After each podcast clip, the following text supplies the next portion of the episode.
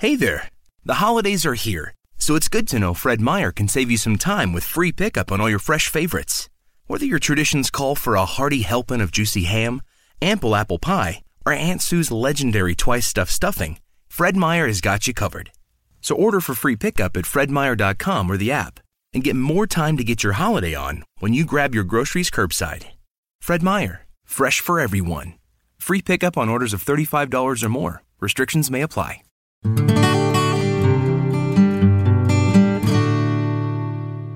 Welcome to the Everyday Mindfulness Show, where we educate and inspire people to live fuller lives through mindful practices.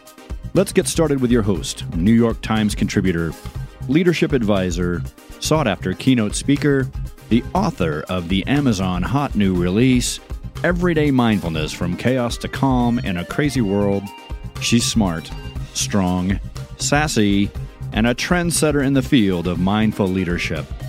Your host, Holly Duckworth. Welcome to another episode of the Everyday Mindfulness Show, where we talk to researchers, thought leaders, and people around the world that are utilizing mindful practices at home and at work. And today I am so honored to bring a special conversation to you. We have Mike Robbins on the show. Mike, your your resume in this area is like a library. You're like we don't have to go to the library because you've written a library of books. Welcome to the show.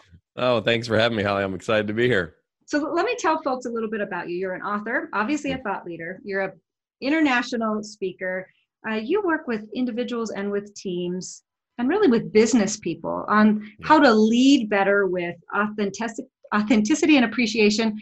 But I'm so excited for you because you wrote a book, you had a vision, you know, many years, probably a year, 18 months ago, to write a book called We're All in This Together, creating a team culture of high performance, trust, and belonging. Having no idea we would we would be in the state of possibility. You'll notice I don't use I don't use the word pandemic. Right, um, right. And so the book just came out. Yeah. Um, yeah, we're here and we're all in this together on, on like TV everywhere. But what's yeah. it mean to you? Like like it's more than a kitschy phrase to you, and you spent 18 months sharing right. with us. So so let, let's put all that media junk behind it and give us the Mike Robbins version. We're all in this together. Well, I mean, the truth is, so this is my fifth book, and the funny thing is, Holly, like I I love speaking. I love doing the work I do. Um, I don't love writing books, quite frankly. Even though I've written five of them, I just kind of they get these ideas and then they sort of take a hold of me, and I kind of have to write them. And I had just written a book that came out in 2018 called "Bring Your Whole Self to Work," and I was done. I was like, I'm done. I'm good for a while. I probably won't write another book for four or five years. And then, like three weeks after that book came out, I got this download that was like, you're supposed to write another book. It's really going to sort of pick up where you left off and focus on teams and really what teams can do to create uh, strong cultures. And it needs to be called "We're All in This Together." And it was like, if you just see me walking down the street as I'm having this idea, you would thought I was a crazy person because I was like looking up to the sky saying, "No, I'm not. No, thank you. I'm done. Leave me alone." But it was really clear and the title was really clear. And it's not a phrase that i necessarily was using a lot but the more i started to think about it the more what i realized is that every team i've ever been a part of and every team that i've ever worked with that really has that special something that team chemistry that really brings them together has a sense of yeah there's strong personalities and egos and ambitions and all the stuff that we have as humans but there's this sense of we're in this thing together like we is more important than me. I mean, all the cliches in the world, uh-huh. but there is that sense. And I, you know, I, I played baseball for most of my life growing up and got a chance to play in college at Stanford and play professionally with the Kansas City Royals for a few years before I got injured. And all those years as an athlete, Holly, as much as I loved the game, and I did, I was fascinated by the whole team dynamic.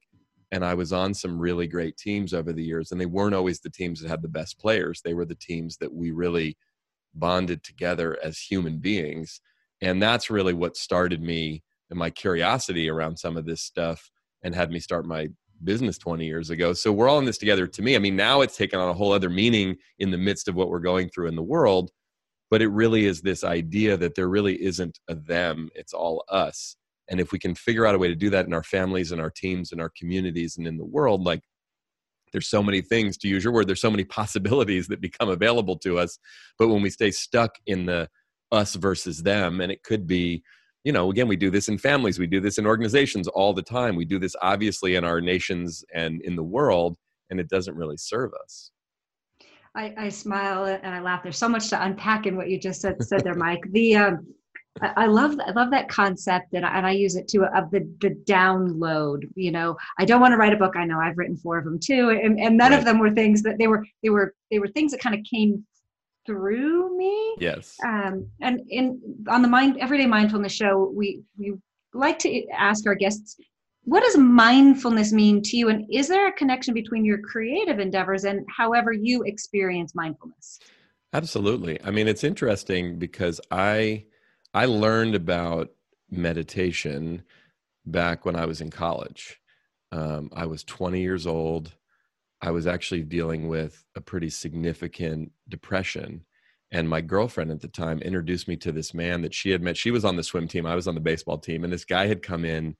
And I mean, we're talking mid 90s. So people weren't really in the mainstream talking a lot about mindfulness and meditation, although it was there, obviously, and lots yeah. of people were paying attention to it. But he had come in and worked with their swim team on some things related to mindfulness and meditation and some spiritual principles. And she was like, You just need to talk to him. He can help you. and she put me on the phone with him. And he was, quite frankly, kind of weird and out there, but I loved everything he was saying to me. And I had never heard a lot of it.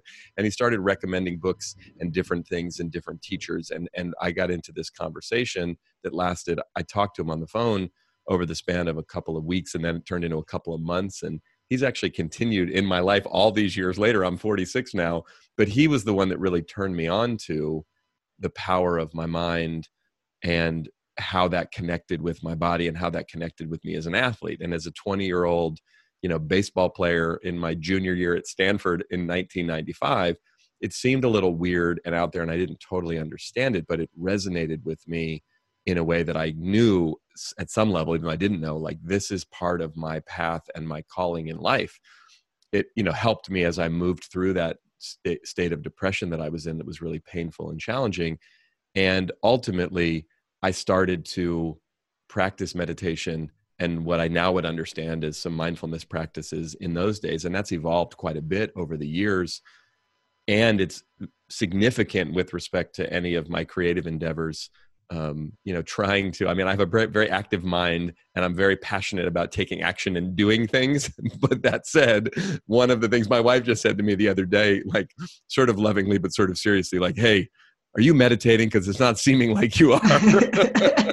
Because it's been challenging for me and many people I've been talking to in the midst of everything that's going on. My practice, like most people's, you know, it ebbs and it flows. And there are times I'm more dialed in with it. But, um, I've been struggling a little bit, quite frankly, with my meditation practice. But there are many other things that I think about that relate to my own mindfulness practices and that I think are important for all of us, both personally and, and also professionally, because I work with a lot of business leaders and business teams, and we talk a lot about different mindfulness practices. Mike, what you did there was just such a gift, and I and I love to pull those out for for the listeners. That I think there's a certain sense among people who are just now exploring mindfulness or meditation, or maybe they've been in it for a long time, that there's this mindset, oh my gosh, I have to do it and I have to do it so many minutes and I have to do it so perfectly. So when our guests, just like you did, share so authentically about the evolution of their journey, it gives us all permission to yes. step up and, and try these things. Well, you know, and there's two things I'd say about it. So a number of years ago, another sort of teacher, counselor uh, of mine who I've been working with for the last six or seven years, I said to her one day, you know, I've struggled. I've been meditating all these years, but I feel like I'm doing it wrong. It doesn't always work, and I feel weird. And and I said, you know what I really like the most is I love meditating in bed. Like I wake up in the morning and then I just sort of lay there and I have these different practices. And she's like, okay, what's wrong with that? And I was like, but that's not real meditation. It's like fake. It's like I'm cheating, right? And she was like, says who? Like the meditation god of the world? Like if that's the way you want to meditate and that allows you you know to get into that state then do it that way and that actually unlocked for me a whole other level of my own meditation and mindfulness practice and then just as an example i'll share with you this morning so i wake up early and i'm laying in bed and i'm starting to meditate and then I hear the garbage truck and I think, oh no, I forgot to put the cans out. So I jump up with a start, race downstairs, run. And my 11 year old had actually done it last night, our younger daughter, Rosie. And I was like, and now I'm like adrenaline flowing. And I'm thinking, okay, that was not really a very helpful meditation that I just had for two seconds before I realized I had to take the garbage out. But then I came back inside and I sat down on the couch and it was like 5:30 in the morning. Nobody was up. And I just pulled out my journals. I have two different journals and I just was journaling and I was sitting there and I sat and I closed my eyes and I calmed myself down. I listened to the birds and it was like, oh, I guess this is what I was supposed to do today, which isn't normally my practice, but finding ways in the midst of our lives. And, and look, a lot of our lives, even to your point, there are lots of possibilities, but they're altered right now. So I think we also have to have some compassion for ourselves that we got to adjust things depending on what's going on around us. You're, you're, absolutely right. And that's so, I mean, mindfulness really at its core, you know, we've got all the science and the research now. It is really about coming back to the awareness of the present moment. So, right. as fun as that example is, you were in the present moment. It was the garbage truck. That's true. That's true. And I and I, I moved pretty quickly in my slippers and sort of half asleep outside. I was proud of myself, and then was kind of embarrassed that I was like, "Oh, the cans are already out here. I didn't need to do all that craziness." but gratitude is a huge piece of mindfulness too. Yeah. Yes. Totally. And you know, the first book that I wrote that came out way back in 2007 is called Focus on the Good Stuff. Yeah. And it's really about the power of appreciation. And for me, you know, the two journals that I keep, I one, I've been journaling for probably 25 years, just thoughts and ideas and just kind of letting it all flow. But I have a gratitude journal that I've been that I've had for probably about 20 years. And I have two different little notebooks and I just carry them in my briefcase. And about three years ago, the gratitude journal evolved into I list a couple things that I'm grateful for each day but I also list a couple things that I forgive myself for.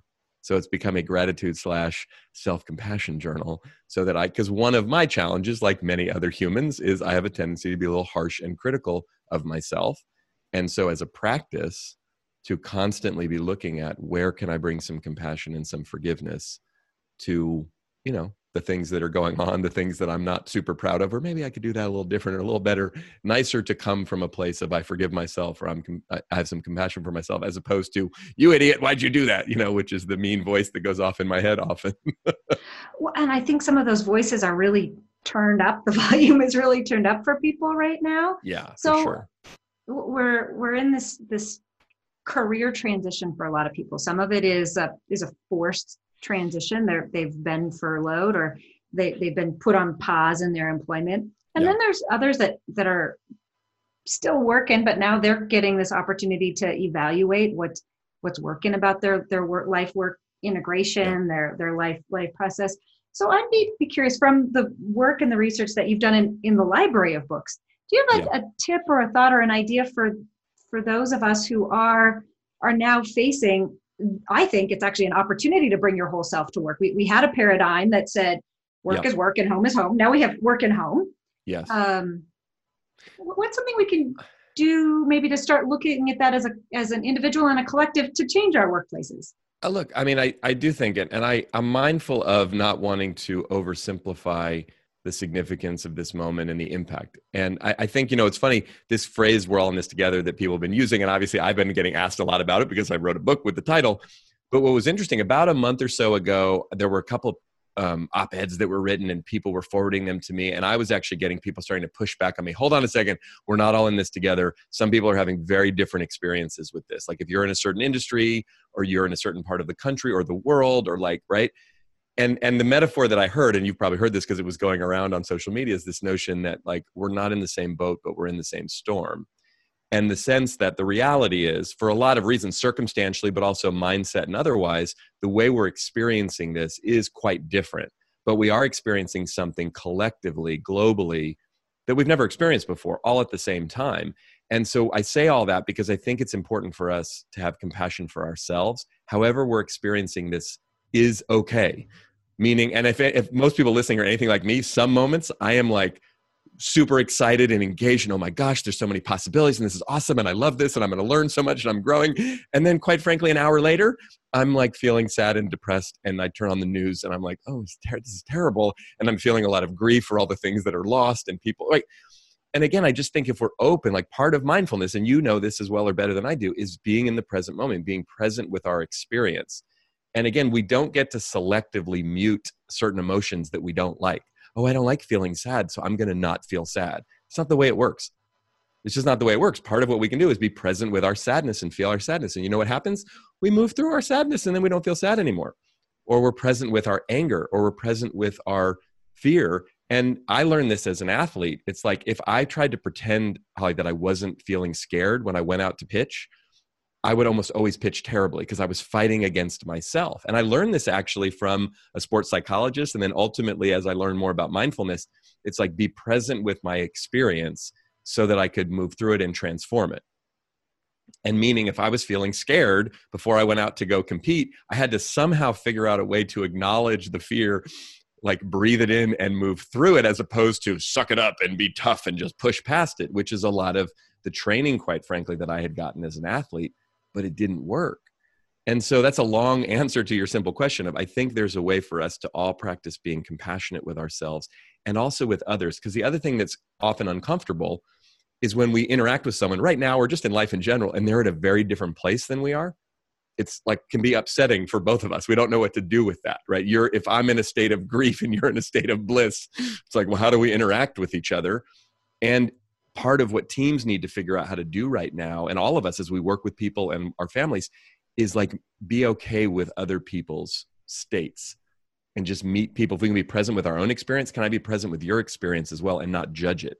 You're just doing you and being you right now and i'm just doing me and being me right now and we got to if we're if we're married to each other or we're friends with each other or we work together we got to figure out how to do that together but not by judging each other and saying you should be where i am which is often what we do to each other whether we're in the midst of a crisis or not well it's so interesting that that a lot of people will consume this podcast in an audio format and, and, and they will be continuing to hone their listening skills and so as I listened to you, um, I, am kind of mashing up some of the concepts you were talking about. Was you know early in the show you talked about the power of, of curiosity yes. and and compassion. If we could mash those things up together, yeah, with I, I say ears on our heart, that does invite a new conversation with again our teams at home or our teams at work that we could be fully present with each other in that state of compassionate curiosity. Yeah. Um, we don't, we don't have to take on other people's stuff they don't have to take on our stuff but together from that place the, the tagline on the book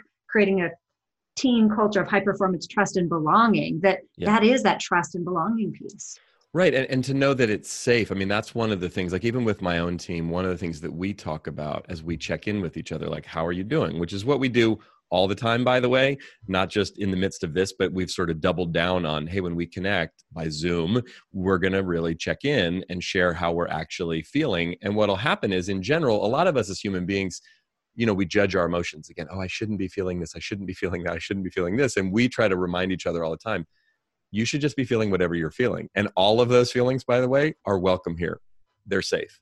You don't have to apologize for, you know. And the other thing that we've noticed is feeling grateful and excited right now is almost as vulnerable as feeling sad and scared. Because again, oftentimes, if you notice collectively within a team, a group, or even more collectively, what's happening in the larger society, there are certain things we're supposed to feel and say at certain times and other things we're not. So if I talk to someone right now, it's like, oh my gosh, I'm feeling so grateful. I love spending time with my family. This is really interesting. I'm learning a bunch of new stuff. It's like, well, aren't you being insensitive because people are sick and dying and all these horrible things are happening and people are losing their jobs? And it's like, yes, that's all true. And we can be mindful of that. And we can also still be honest about our real experience of feeling grateful. And on the flip side, again, if you're feeling something different than that, instead of, again, just judging what we're feeling, I mean, think about what mindfulness is about and what meditation is about being present with the moment, being present with our physical sensations, our thoughts, and our feelings without judgment.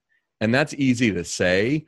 It's just a lot harder to do and especially in relationship with other people right? And and one of the things like my wife michelle and i and our daughters samantha and rosie who are 14 and 11 we've been practicing a lot with each other. Look we love each other and we've been driving each other crazy because we're spending all this time together in a way that we're not used to but trying to be compassionate with each other as we interact. And we've been having a lot of fun. And then we've had moments where we all just everyone needs a break. We're all just going to go to our separate corners. And we're super fortunate and grateful that we we're all safe and healthy. And we have enough space that we can move away from each other and stare at some screen or read a book or do whatever the heck we're doing. You know but again just being aware of those things and trying not to evaluate some as this is good and that's bad because that gets us into all kinds of trouble. Oh mike i couldn't have said it any better. I'm curious if you're experiencing this because i'm coaching a lot of leaders as i'm sure you are too. There's also a, a gap that i think people aren't talking about which is we don't as as humans we aren't always trained in the words and how to articulate what we're feeling that yes. that your story is absolutely a great and perfect example. And there's times where i literally can't articulate how i'm feeling. And I, I think that's happening for a lot of leaders because we feel the responsibility of of keeping our teams together and the financial sometimes concerns about having to let people go. And and now this massive conversation about how do we go back in other masks and other gloves and elevators and food i mean like this right. whole thing. Um, any any thoughts on on how we can help those folks who may be in this together but they don't know how to articulate that I think it's a really good point and it's a challenge. You know, what's interesting, Holly, here's the, you know, the question that we ask each other in our, you know, American Western culture when we greet, hey, how are you? Yeah. Right. And the response is, hey, I'm good. I'm fine. How are you? And, and it's what I've noticed two things. That question has gotten a little different in the last few months, right? We're asking that, like, no, how are you? And really wanting people to answer. But what's interesting when we respond in life just generally, I'm good or I'm fine, those are actually not emotions. Those are judgments, they're evaluations, right? And one of the things that I started practicing a number of years ago, actually, my wife Michelle and I took this workshop, and it was about emotional fluency. It was kind of emotional intelligence, but at a deeper level, realizing to your point, we don't often have a lot of good language or effective language around how we're actually feeling. So to stop and really check in, how am I actually feeling in this moment? Like take a breath and really check in, and then see if I can. I'm feeling um, excited, or I'm feeling confused, or I'm feeling angry, or sad or grateful or like an actual emotion and maybe it, usually for me it's a myriad of emotions. It's not just one. It's like well here's the first five that are coming to my mind right now in this moment because i'm having a lot of emotions going on. But just that alone to start to realize like there are so many different emotions and we often don't necessarily have the words for them or don't really stop. You know the other day i was listening to a podcast actually and i i kept looking at the episode on my phone. It's a podcast i like to listen to but it was about loneliness and i was like i don't need to listen to that I'm not lonely. I love my wife. I love my girls. I'm right. I have all these great people in my life. And then I started listening to it, and like five minutes in, as I was walking, I'm like crying, going, "Oh my gosh, I've been feeling so lonely," and I didn't even realize that's what that was. And I think you know what? I've felt lonely a lot in my life, but because my life has never looked like I was alone that much, I don't think I've ever really given myself permission to feel that loneliness. And it's been part of my mindfulness practice just over the last few weeks to just sit and meditate on and write in my journal about like what does loneliness actually feel like? And it, as uncomfortable as it is quite frankly and it is uncomfortable for me i'm finding it incredibly enlightening because it's it's just fascinating and it's unlocking so much for me that i didn't even real it's like i've been saying to friends it's like there was this door in my house and i didn't think there was anything behind the door and then i opened it up and went oh my gosh there's like a whole room and a whole bunch of rooms in here i've never really looked at. So that's been fascinating for me Mike, thank you so much for for living your message that you know we, we get to interview so many people on the show and, and here's the book and, and here's what it is and, and i did the research. And yet it's really special to, to have guests on the show who who live live their message. And you have a, a library of books that we want to make sure that we we guide our listeners to you know bring your whole self to work. Now's the time to you know dive into that book and, and explore what it might have looked like pre-pandemic what it's going to look right. like in the future and of course, your latest book, it was pre released in April to, to serve us at this powerful time. Um, we're all in this together, creating a team culture of high performance, trust, and belonging. It starts when you trust yourself, you belong with yourself, and you're willing to perform at your highest and best, even in this curiosity and discovery. And we're so grateful for your yes to coming on the show. well, thanks. Thanks for having me. I appreciate the work that you do, and I'm excited to chat with you on my podcast in a little bit of time. So thanks for everything you're doing. You're so welcome. Remember, mindful matters, and so do you. We'll see you on another episode. Thank you for joining us for today's show. For more mindfulness every day, visit everydaymindfulnessshow.com and download the three day challenge and experience the ABCs of mindfulness.